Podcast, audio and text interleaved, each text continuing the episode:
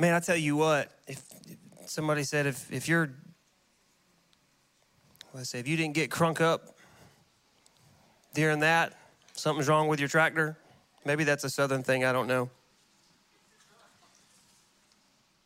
Beautiful, beautiful time of worship. Very grateful for our team, and, and not just for our team, but for God that moves through them. And, and, and I hope that moment for you wasn't just a moment where you heard a good song, but that was a moment that you begin to understand, as Pastor Terrell said, that God makes up the difference between where you are and what he wants you to be, that he meets you in the mess, that his love and grace is just as powerful here sitting in this room or watching online in the service today as it is in your dysfunction in your life, that he meets you there. He's not just a God that you come to meet him. This is the beauty of the gospel. We don't, we didn't go to him. He gave up his son to come down to us. He gave up the beauty of heaven to come into the mess of humanity. And that same message still applies to you. Not for a minute was I forsaken. And you can say, no matter what situation you're in, that the Lord is in this place, not this room, not the church service, that you can walk out and he's in this place. He's in my mess. He's in my dysfunction. He's in my marriage. He's in my job. He's in my finances. He's in my depression. He's in my anxiety. And he has what it takes to move me from where I am to where he wants me to be. Somebody say amen to that. Come on. In your belief, say amen. He has the power to do it in Jesus' name. I, uh, we're in a series, and today I, w- I want to talk about something really, really, really important. And before I do, I-, I want you to know that I have four kids, if you don't already know. So pray for me. uh, I have three teenagers, so pray twice for me. Um, and if you didn't know I have four kids, they're they're actually really, really, really good kids. I love them all.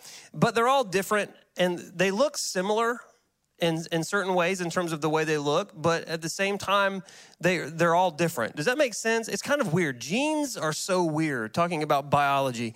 Um, it, it's, it's very interesting to me how you can look at one child and you think they look like one person in your family, but then the light hit them just a different way.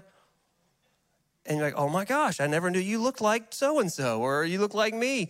And and we we sort of did this when each of them were born. You know, when they come out and they're there and you're like, oh, you look like, they try to figure out if they look like the mom or the dad. Does anybody else do this, or is it just us? So, and we're trying, oh, he's got your nose, or oh, he's got your hair, or he's got your mouth, like the physical one, not the proverbial one, you know. Um, of course, all came out crying, so they all had my mouth. And it's it's interesting because my mom, she she has this genealogy outlook on our family. Several years ago, she did the whole genealogy thing and knows like our very first uh, relative on her side to come over from Ireland way back in the however many hundreds. And, and so she approaches every child with a genealogy report. Oh, you look like my third cousin twice removed on my dad's side. I'm like, Mom, I, I don't even know who that is. But we, we all do this. It's kind of like a, a source of pride, right? I remember when my second son was born, Nicholas, uh, he didn't look anything like me. I didn't think anyway. He was the skinniest baby we had, super thin, super long legs, didn't look a lot like me. And then he started growing, uh, and he eventually turned three years old. I have a picture of him when he's three, uh, and he turned into this hunk of a kid. Yeah, it was it was really, really, really good, and uh, we all thought he was the cute kid, and, and then he grew up just a little bit, uh, and he turned nine. I don't know if you have any nine-year-olds. This was him on his nine-year-old birthday. Uh, if your kid's giving you any problems at all, or you just can't figure out what's wrong with your kid, or or they just got a big mouth, or they know every, it starts at that age right there, nine years old. So just ask yourself the question, are they nine? And if they're nine, then that solves your problems. Um Then he, he, he, a few years later, he turned thirteen, and he grew, say grow, he, he grew a little more. Uh, and that was him turning thirteen. Um, and, and that was a big birthday because he turned thirteen years old. And he began to look like me, I think, a little bit more here in terms of my kid pictures. You may say, hey, he looks like, you know, you a little bit here, but he looks like his mom too. And something happened between thirteen and fourteen. He talked like this. And then he talked like this. That was him at the bowling alley in one of our, our student trips. Hey, Dad, can I borrow five dollars for the snack bar? And I'm going, man, well, who are you? And he's he's still super tall and super thin. He's actually taller than me now, which is really important for him. And so uh, what I like to do is just every now and again, I just wrap my arms around him and do like the boa constrictor, just to let him know, you know, I, I can still take you. And, and if I get the sense that he doesn't understand that well enough, I'll just lift him up off the ground just a little bit, just, in, just so he knows. It's interesting that when he was a baby, he didn't look really like me or his mom. He just looked like a baby.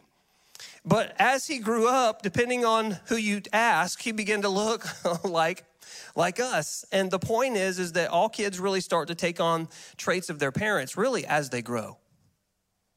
You know, he, he didn't really look a whole lot like me, but as he grew up, man, I'm starting to see traits. I'm starting to see things.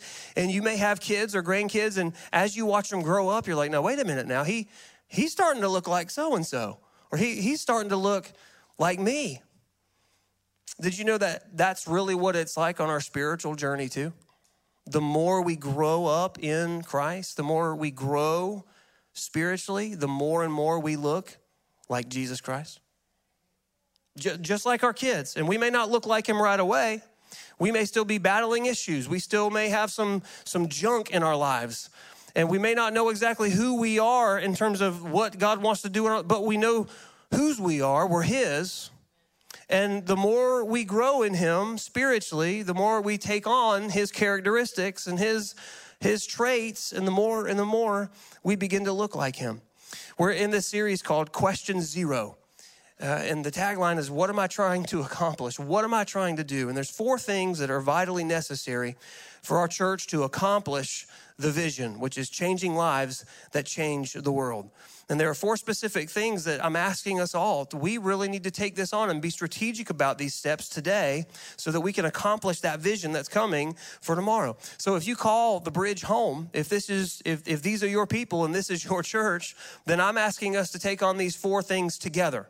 Uh, and they are this, these, and I'm going to I'm put them on the screen. I want you to say them out loud together. Ready, go. Connect, grow, serve, and lead.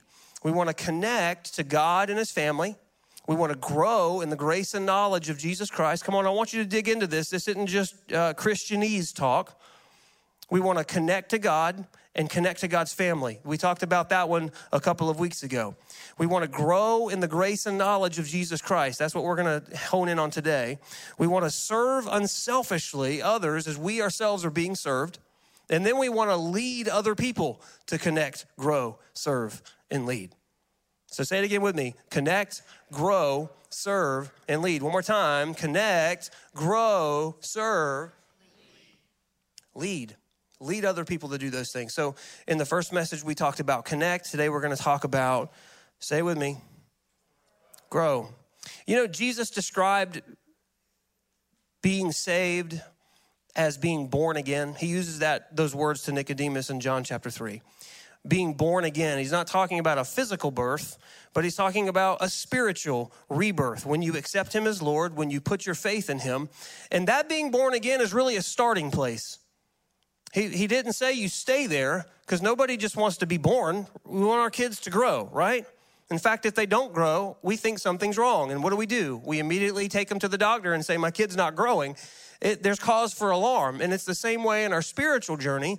God wants us to be reborn in our spiritual nature, but then he wants us to grow. In fact, Peter says, grow in God. It was a command that he gives us. And the more we begin to grow, the more we begin to take in God's word, and we begin to actually look more and more like Jesus. In fact, that's the definition that I want us to take on as we think about spiritual growth. I'm going to put it on the screen. Spiritual growth is the process of becoming more and more like Jesus. So if you want to know what God's will is for your life, that's it. Now, there's a lot that comes into that, and it, it kind of represents itself a hair differently depending on who we are and what God's called us to do as individuals. But that's the main definition. That's what God wants for your life and for mine, to grow in God spiritually and become more and more like his son, Jesus Christ. If you're with me so far, say amen.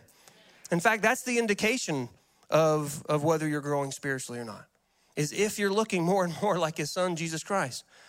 In Second Corinthians chapter three, verse eighteen, Paul says this. He says, but we, he's talking about us, he says, we're, it's like seeing as in a mirror the glory of the Lord. So he said, I just imagine that you're looking at yourself in, in a mirror, much like this one. He said, it's like you're looking taking on the glory of the Lord in this mirror. He says, and we who are looking at it, we're ever increasingly being transformed into his image, just as by the Spirit of the Lord. And so he's saying, imagine yourself looking in a mirror and seeing the glory of God. And he's saying, we, say, say me, I'm actually looking at this, and I should, as the days and the months and the years go by, be looking more and more like that reflection that I'm seeing back at me. I should be looking more and more like God, like, like Jesus Christ. And the cool thing is, is he spent thirty-three years on this planet, and we can read all about it in the New Testament. We can read about his teachings. We can read about the prophecies in the Old Testament concerning Christ. And we can take on Jesus now by doing a couple of things that we're going to talk about here today. But we should be looking more. Every time I, I look at his word and I reflect it back on my life, I, I should be able to see myself looking more and more like Jesus as a Christian. And, and you know, sometimes when we look at a mirror, we, we kind of look like this side a little bit. It, it, what's funny is I actually dropped this on my way to church this morning and shattered it. But then I got to thinking about it. You know, this is what a lot of us look like when we come to Christ, isn't it? I did. We look broken. We look shattered. We don't quite know what he wants to do with us yet, or even if he can. But piece by piece, God is putting that thing back together until we're whole, until ultimately we get to heaven, right? It's not going to happen until we get there that we become whole. But piece by piece, God, we're supposed to be growing in him, piece by piece, looking more and more like his son. He said, we are being transformed. Now, did he say we were transformed? Did he say we should be? He said, we're being transformed. It's present tense, meaning that as we walk on this planet, before we get to heaven, before we get to our eternal home, we should be being transformed. That word in the Greek is metamorphoso, metamorphoso. Do you know what, where we get the English word? Metamorphosis.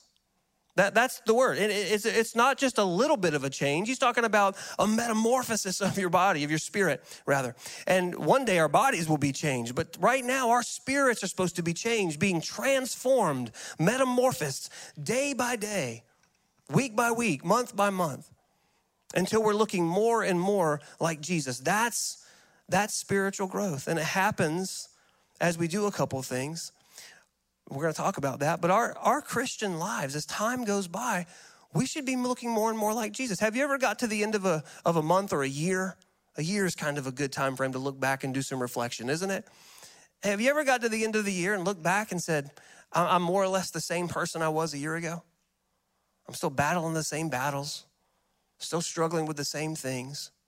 And I understand that some things take seasons of life to walk through.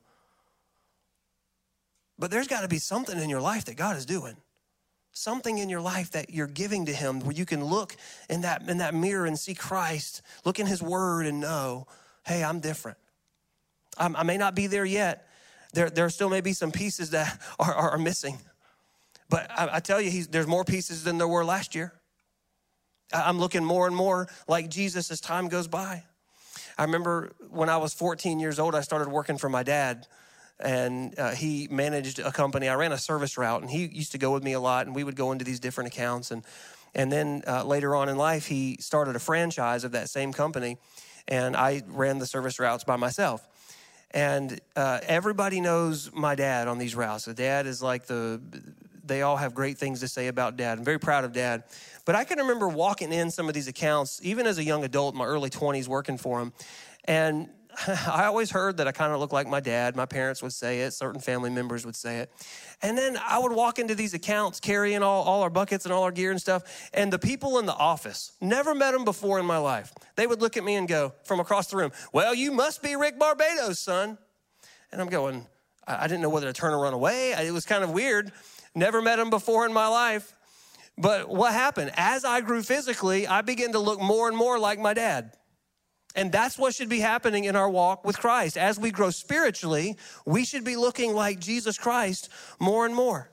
And we're going to talk about how to do that, but I want to talk about a couple of things very quickly, how not to grow spiritually, because I think this is important, because I think that we, we get confused when it comes to how we're supposed to grow spiritually. And I, I want you to I want you to read this on the screen. We don't grow spiritually by doing good things or following rules.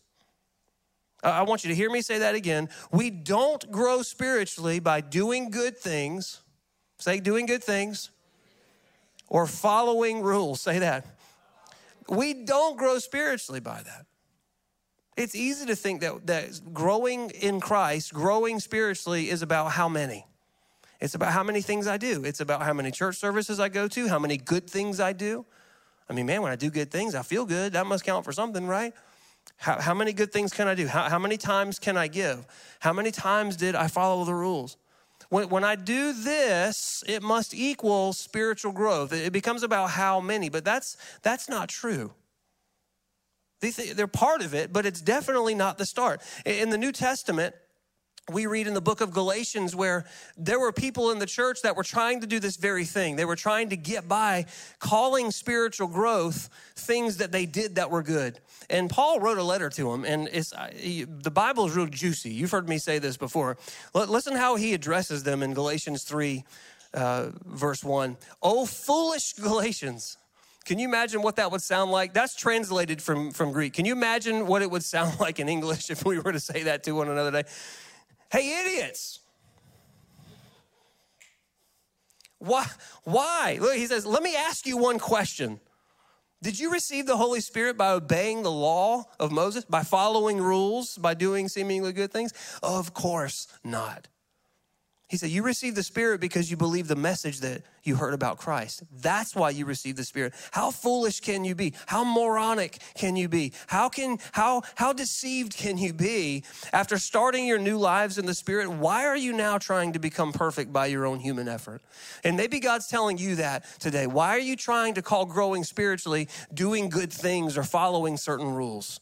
If I can check off enough boxes, if I can do enough things, then that must equal spiritual growth. No, people that are growing spiritually, they end up doing those things, but doing those things in and of themselves doesn't automatically equal spiritual growth. The truth is, not so good people on the inside can do some pretty good things on the outside.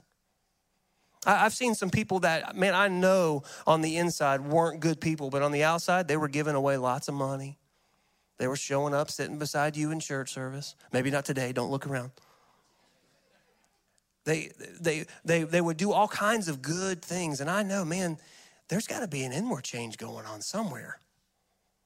The Pharisees in the New Testament, you may ever hear about them? They, they were these religious rule followers. And I, when I tell you religious rule followers, they prided themselves in following rules right down to the letter. There was nobody better than them. They looked nothing like Jesus. In fact, Jesus would criticize them often, sometimes even publicly, because they they followed rules, but they certainly weren't growing on the inside. So I, I don't grow spiritually by doing good things. I don't grow spiritually by following rules. And well, Pastor Ryan, how? How can we grow spiritually? Let, let me give you two things that spiritual growth starts with. And if if if you'll forget everything else and start with these two things, I can promise you everything else will fall into place. I'm gonna say that again. If you'll forget everything else that you think is good and start with these two things, I'm not saying stop doing good things, but if you'll start with these two things, I promise you everything else will fall into place. And you need two things. One, you need a steady flow of God's word. You have to start there. You have to start with a steady flow of God's word. You can do lots of change on the outside that people can see, but God's word is the only thing that can truly change you on the inside.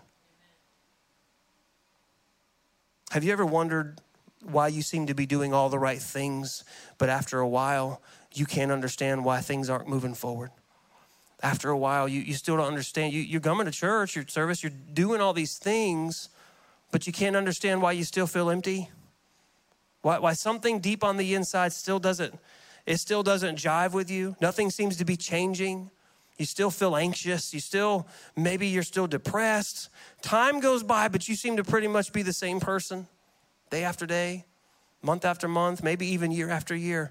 And we get so preoccupied with things, or we get so preoccupied with certain outcomes. Well, if, if I get this outcome, then that means God liked what I did good enough, and that much means spiritual growth. We, we get so preoccupied with things and outcomes that we forget that it doesn't start with any of that. It starts with God's word changing us on the inside.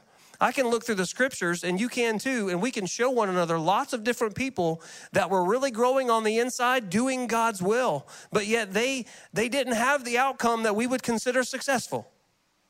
In fact, some of them gave their own lives for Jesus. And we can very easily think that, man, if we do enough good things, then God will give us the outcome we want. And somehow that means God's happy with us, and that means we're growing spiritually. Can we just throw all that out the window and start with this one thing? I need a steady flow of God's word in my life, and he'll change me any way that he wants. The outcome will come according to his will. But I, my job is to know his word. I think it's fitting that God describes somebody who loves his word as a tree that's growing.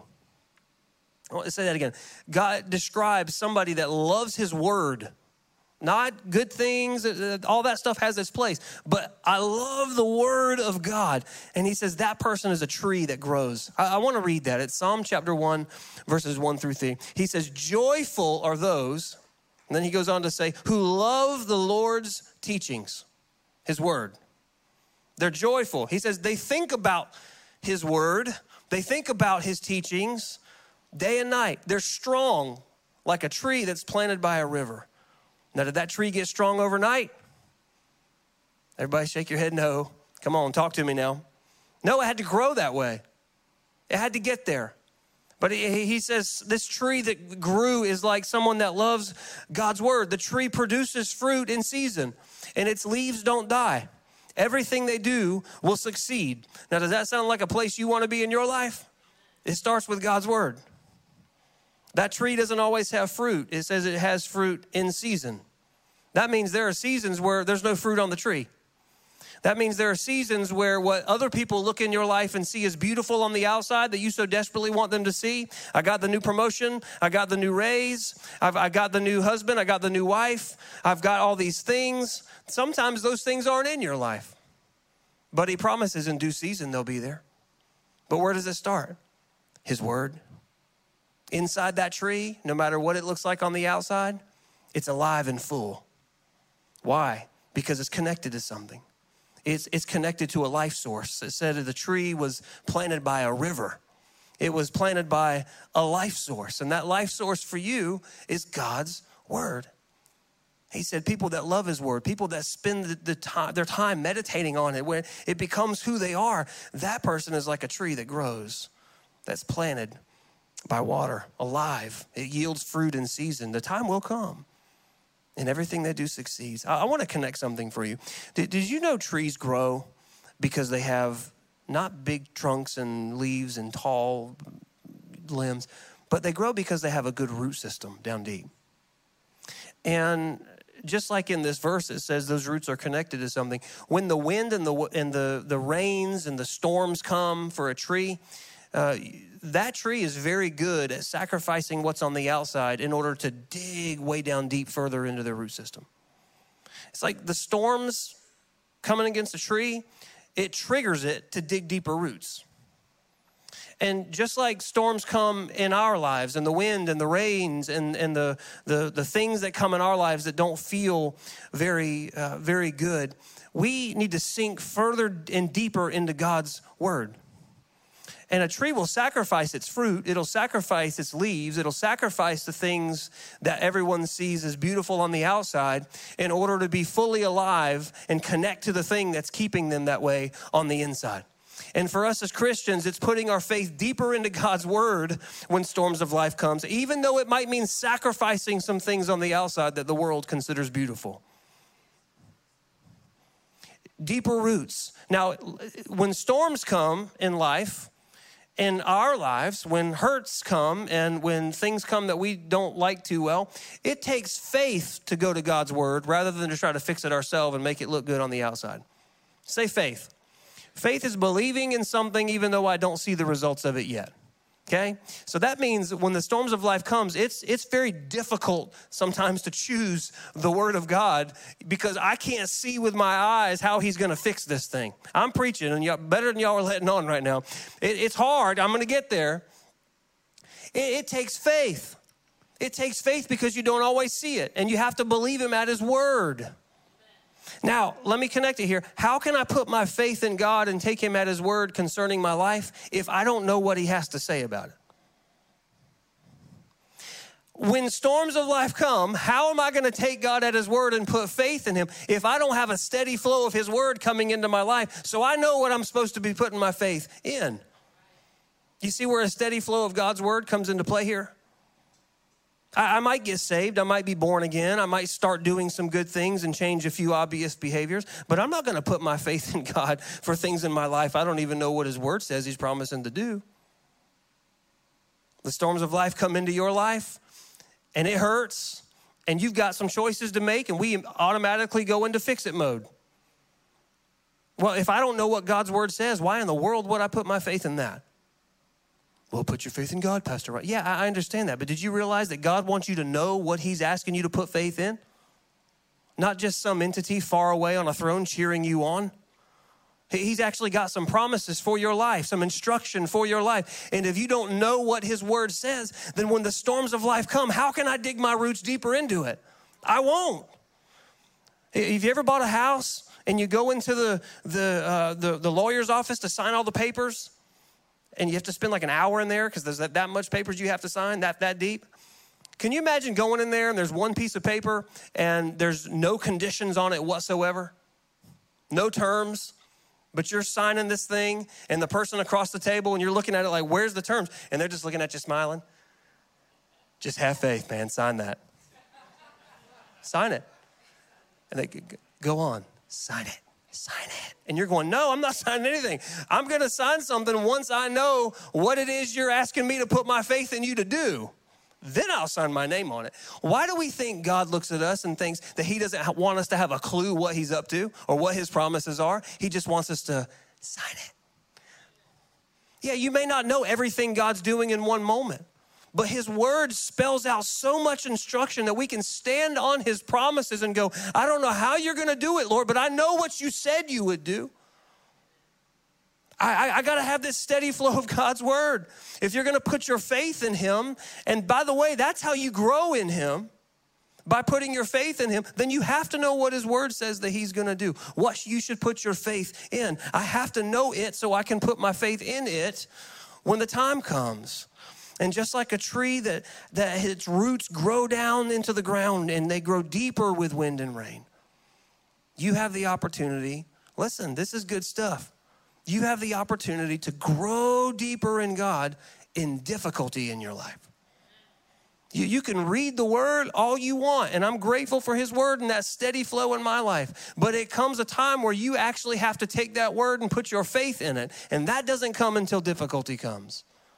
I love you enough to tell you, but if you're going to grow and look more like Christ, then when the time comes in your life for you to go one way or the other, you've got to line yourself up with the word of God and say, this is what I'm going to do. I'm going to put my faith in this, even though it's difficult, even though it's hard. So knowing his word is the first step. I kind of alluded to the second step, and that's this. You need a steady flow of God's word. And the second thing is, is you need a surrender to God's will. Because you have to know the word, but did you know that knowing it's not good enough? You actually have to surrender to it. When those wind and rains come and, and you got to figure out if you're going to preserve the fruit on the outside of the tree, the things that look make you look good and feel good and show everybody else that you're doing fine, or are you going to sacrifice that stuff sometimes and, and dig deeper roots into God and choose him, keeping you alive and growing on the inside? Knowing it's not enough. Let me tell you something that might make you mad or blow your, blow your mind, depending on how you look at it. But did you know that even Satan knows God's word? I mean, he tempted Jesus with it. He twisted it, of course, like he always does. He's the father of lies. And he may even take God's word and try to tempt you with it. He did the same thing with Adam and Eve. Twist it a little bit, make it seem attractive. So you got to know God's word. But even Satan knows God's word. So reading it and knowing it and comprehending it, can I tell you the truth? It puts you on the same level as Satan. See, Satan never did something. Satan never surrendered to it. He never surrendered to God's word and God's will according to it. So what separates you and me from being on the same level as Satan in terms of knowing his word is one word: surrender. I, I give myself to learning and knowing God's word, but then I let it change me and grow me by surrendering to it. I know this is hard. I know it's difficult, but I'm trying to tell you something that's going to push your life along, and it's going to get you from where you are to where God wants you to be. Because along with surrender, God will bless your socks off. You will never give up anything for God that he won't bless you double-fold for. We got to surrender to the will of God. Surrender to his word. What did Jesus say about following him in Luke nine twenty-three? You remember this verse? It says, if anyone would come after me, let him do what? Let him deny himself. Let him sacrifice the fruit on the tree. I'm still using that tree illustration. Let him sacrifice the things that the world might seem beautiful. Let him sacrifice the things that maybe he even feels or she even feels that I should do right now, maybe even in principle. But deny yourself. That's how you follow Christ. Know his word and follow him. Deny yourself. Take up your cross. I love how he says that. And follow me. Why in the world would he say take up a cross? Well, do you know in the ancient world, the Romans were really good at crucifying people on crosses? Jesus wasn't the only one to die on one. He was the only one that saved us from our sins, the only perfect one. But when they heard that word cross, they understood it meant death, certain death. And so the language says that when, whenever he's saying, take up your cross and follow me, he's saying something has to die. And that thing is self. I kill my own will, and I am alive in Jesus Christ, knowing that he is leading me, and I am unreservedly and unashamedly following him. Not my own desires. Can I just be honest with you? Some of us have got a cross that we are dragging, and we're trying to kill ourselves, but we ain't dead yet. And and we're we're like, maybe we're like fifty percent following Christ and fifty percent following ourselves. You know what the Bible says about that? You ever heard the expression that God would, and this has actually come from scripture. Jesus said it. He said, I'd rather you be either hot or cold for me, one or the other. Don't be lukewarm in the middle. He says it makes him want to throw up. He'll spit you right out. Like it doesn't, that, that doesn't jive with him. Some of us are ninety percent following Christ and holding on dearly for ourselves. You know that anything can survive if you throw it scraps even. And that's sometimes what our self nature is like. We're, we're still feeding it just a little bit at a time. And that's okay if that's where you are and God's growing you through that. But if you're stuck there, let me tell you something. Jesus said, you want to follow me, you have to deny yourself. You have to surrender to his will. Know his word and surrender to it. And I'll be honest with you, man. Anytime God asks me to surrender to his will, it hurts. It's challenging. It, it, it makes me go, Lord, are you sure?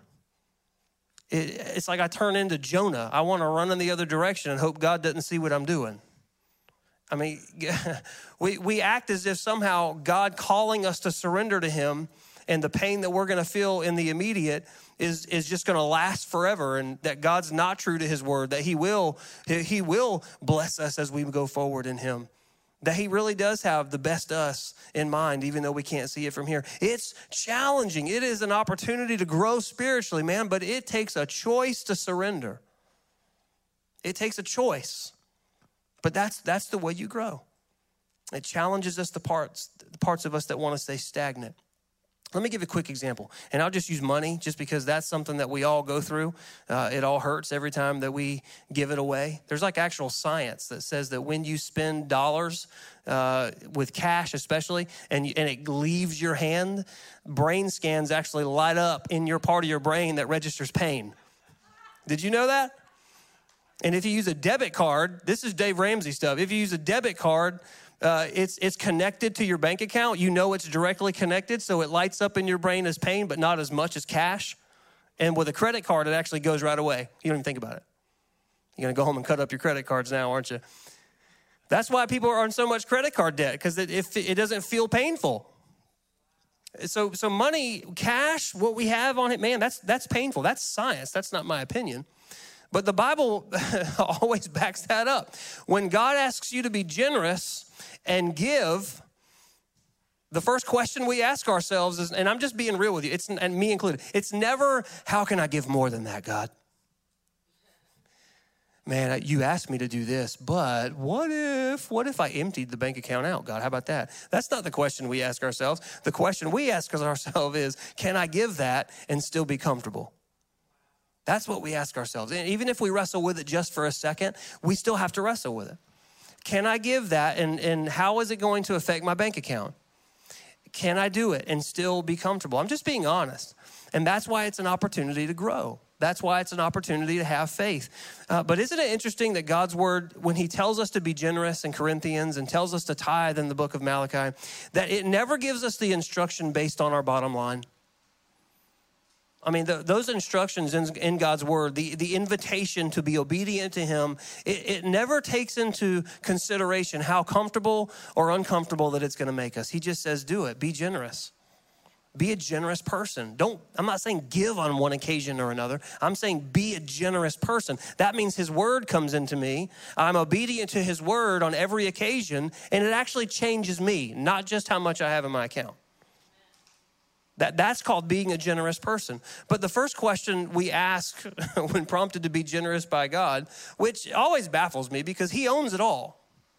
And he's the one saying to give uh, and to grow spiritually in this area of our lives. The question we ask is, can I be comfortable and still give this away? If this green leaves me, will my life turn to brown? that's, that's what we're asking. And and it's this, this moment right then and there that it's challenging, where we surrender to God and it honors him. Where we say, I, I don't know, this is so uncomfortable right now, God, but but your word says it, and I've been given the opportunity, and so I'm gonna do it. And, and that's when we have the opportunity to obey the words of Jesus, to honor God, to deny ourselves, deny our own rationale and thinking, and begin to follow him and begin to grow. Now, it doesn't have to be about money. That's, I just use that because we all face that area of growth, but it could be about your attitude. It could be about what you do when you're angry. It could be about your relationships and the way you handle them and the decisions that you make. It can be about your habits. It can be about your past hurts and the way you're dealing with healing and identifying that and walking through it. It could be the way that you think about your job or that you treat other people. Are you growing in those areas? Or whenever you look at the Word of God and it's like a mirror and your the reflection is coming back, do you look like that? Are you transforming in those areas of your life to actually resemble the reflection of, of Christ that's coming back at you? Because Paul said, he said, it's like we're looking in a mirror and we're beholding the glory of God and we're being transformed ever increasingly. One translation says, from glory to glory, coming into the presence of God, becoming more like him. You grow spiritually, not just by knowing what God's word says about it. Satan knows that, but by knowing it and surrendering to it, by knowing it and, and making his word the authority-making decision in your life, even though it's hard. You know, it's the, it's the areas that we're struggling in that are typically the areas spiritually that we're unwilling to be obedient to God. Let me say that again. It's the, the areas in life that you are more than likely struggling in right now. It's because of the areas spiritually that you're unwilling to give to the Lord and be obedient in. You know that when God says, I came here to give you life and life to the full, he meant every single part of you. And some of us, we're not experiencing that life to the full.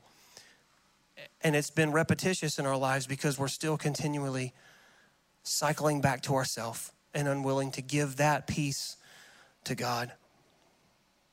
You know, that, that mirror again that, that Paul talked about, which areas of your life are, are you being transformed in?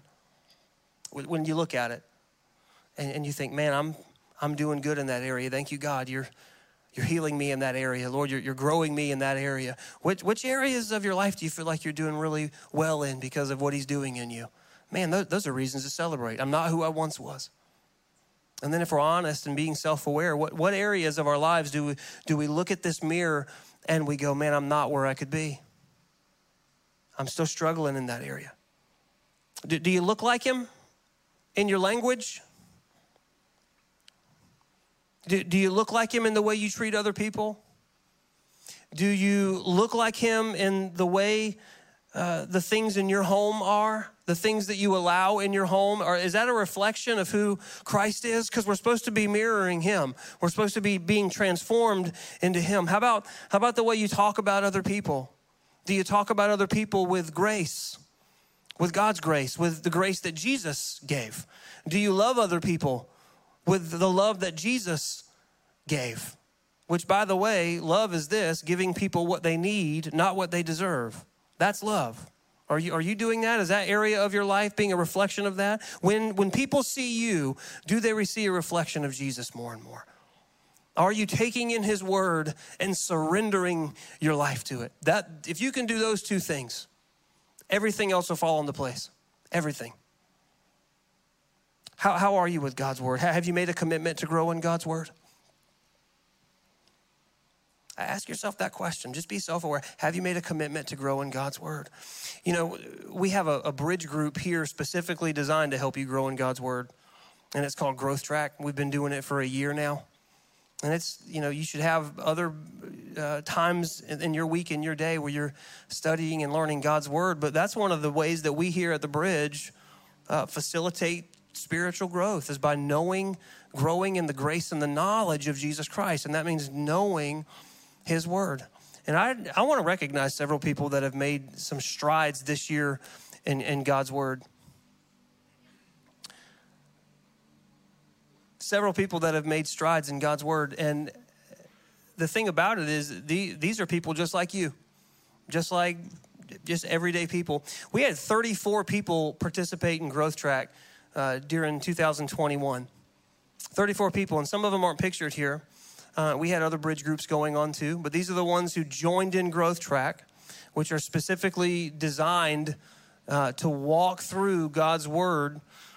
It starts with one oh one. It's a course. It's My New Life in Christ. And then it goes to one oh two, which is the stages of spiritual maturity.